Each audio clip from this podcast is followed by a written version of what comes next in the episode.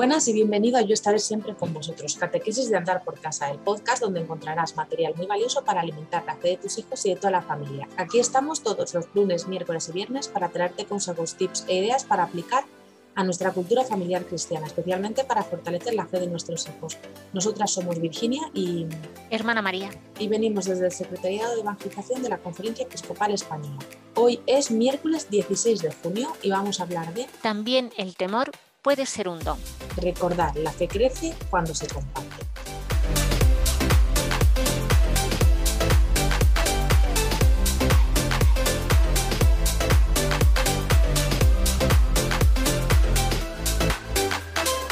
María, yo creo que sé de lo que estás hablando, pero no es de temor, temor, no, no estás diciendo ahí de tener miedo, a que no es tener miedo, a que no es eso un don. No, no puede ser. Tener miedo no puede ser un don. Eh, estamos hablando ya del último eh, don del Espíritu Santo que hemos venido eh, compartiendo con nuestros oyentes mm, desde un poquito antes de la gran solemnidad de, de, Pentecostés y ya nos queda este último don, el don de temor de Dios, que sí es un don no puede ser eh, tener miedo, ¿no? Está claro. Y si te parece, voy a empezar con la oración que, que introduce el cardenal Carlo María Martini eh, cuando habla, hace su reflexión sobre, sobre este do. Eh, dice así, ¿no? Al comenzar nuestra reflexión, queremos pedirte, María, que intercedas por nosotros, para que nos veamos libres de todo temor vano de todo miedo y para que reconozcamos en nosotros y vivamos el temor reverencial y amoroso que tú sentiste para con el Padre y el Hijo en la gracia del Espíritu Santo. Amén. Bueno, pues yo creo que en esta oración sencilla dirigida a, María nos, recoge esa diferencia ¿no? entre ese temor vano o ese, ese miedo y lo que significa este don del Espíritu Santo, que es ese temor reverencial y amoroso hacia el Padre, el Hijo y, el Espíritu Santo. Es una gracia. Efectivamente. O sea que es una gracia y es pues ese, eh, ese miedo a alejarnos de Dios, ¿no? Sí, podemos encontrar en, bueno, pues tanto en, el Papa Francisco, cuando habla el 11 de junio del 2014, que, que comenta este don, eh, también Monseñor Munilla, mm, eso, ¿no? Como, como este término eh, podemos tener el peligro de, caer en, no entenderlo bien, eh, es el temor, mm, bueno, a pecar, mm, pero casi lo que más es eh, esa admiración, ese asombro.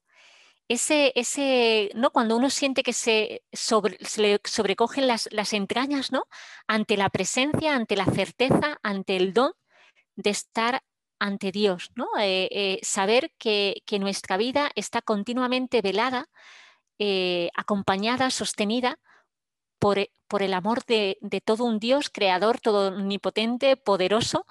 Y, entonces eso, ¿no? Uno le surge como, como esa, ese asombro, ¿no? Ese, ese temor ante algo tan grande y tan maravilloso y, sentirlo tan cerca, ¿no? Entonces el no saber responder, ¿no? En, en el Antiguo Testamento nos encontramos eh, cuando Dios le dice a, Moisés, ¿no? Descálzate porque el lugar que pisas es lugar sagrado, ¿no?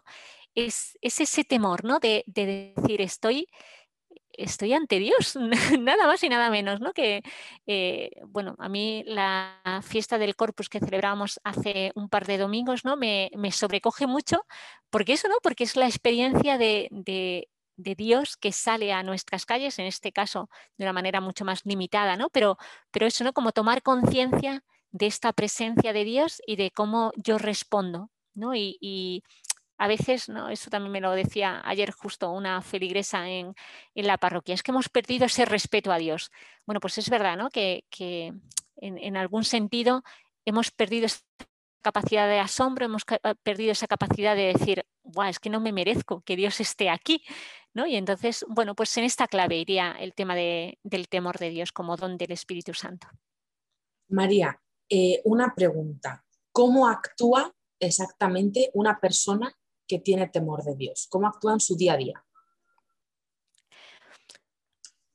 Pues con esa, eh, con esa sorpresa de decir, eh, mi vida es un don de Dios, ¿no? Y entonces desde, desde que me despierto por la mañana, eh, doy gracias por el don de la vida, esta vida que, es sostenida por el Espíritu de Dios que, me inunda, ¿no? Y, eso, ¿no? Hacer el gesto de la señal de la cruz es, esa, ese reconocer ¿no? que, mi vida no me pertenece, que es un don y que, y que vivo en respuesta a, ese don, ¿no? Eh, hacer experiencia de, un amor que, me sobrepasa y que la invitación es a vivir eh, en esta clave de amor, ¿no? Igual que yo soy amada, eh, amo a los demás, ¿no? Y entonces es también mirar a los demás reconociendo en ellos un don que me es dado, ¿no? Porque, porque todo eh, lo he recibido, ¿no? Sin mí no podéis hacer nada, dice Jesús, ¿no? A veces esto, bueno, sí, pero fíjate todas las cosas que puedo hacer sin hacerme consciente de que, de que las puedo hacer porque Dios está, está conmigo, ¿no? Y, me acompaña, ¿no? Entonces, una persona que vive eh, este don, eso, ¿no? Vive en esa sorpresa, vive en esa acogida, es decir, que si yo puedo eh, hablar contigo, eh, ¿no? y, expresarte la fe y transmitirte la fe es porque, porque recibo el don para, para hacerlo ¿no? y, me siento acompañada y bendecida eh, por ello. ¿no? Y también con, ese eh, temor, que no es miedo, de decir, no, ante la experiencia de saberme tan amada, quiero hacer siempre lo que, lo que le agrada a mi Dios. Es decir, quiero evitar eh, todo lo que pueda ofender, lo que pueda eh, doler, lo que pueda eh, expresar que, Dios no me importa, ¿no? O que no amo a Dios o que me es indiferente, ¿no? Entonces, mm, bueno, uno vive eso, ¿no? Vive en esta clave, pero la vive con mucha sencillez, con mucha eh, anchura de corazón, ¿no? No es ahí el de este decir, tengo que medir, eh, pesar, eh, contar cada uno de mis pasos, porque claro, vaya a ofender yo a Dios, ¿no?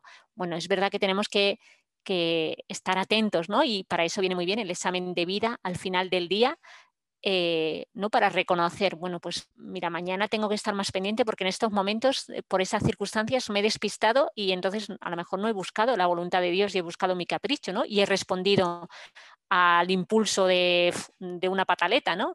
Bueno, pues eh, eso viene muy bien, ¿no? Al final del día, reconocer, ¿no? Pero eso, ¿no? Es, es como vivir no sé, yo me imagino los, ¿no? Y tú tienes experiencia por tus hijos, ¿no? Cuando el hijo o la hija eh, es pequeño ¿no? y vive abandonado en los brazos de su padre, eh, bueno, y es verdad que, desea agradarle, que para nada desea enfadarse, ¿no? Ni, darle un mal rato a, su madre, ¿no? Pero y vive en ese abandono, ¿no? Y en esa certeza de que nada le va a faltar porque, porque está seguro, ¿no? Pues, pues vivir así, ¿no? E, en, este abandono, en esta gratitud y en este deseo de, no romper esa, esa relación, ¿no? De no romper esa sintonía eh, con el amor que recibe. A mí conforme hablabas también, sí, conforme hablabas también me, se me ponía la imagen de, este amor esponsal, o sea, porque yo cuando estoy casada, ¿no?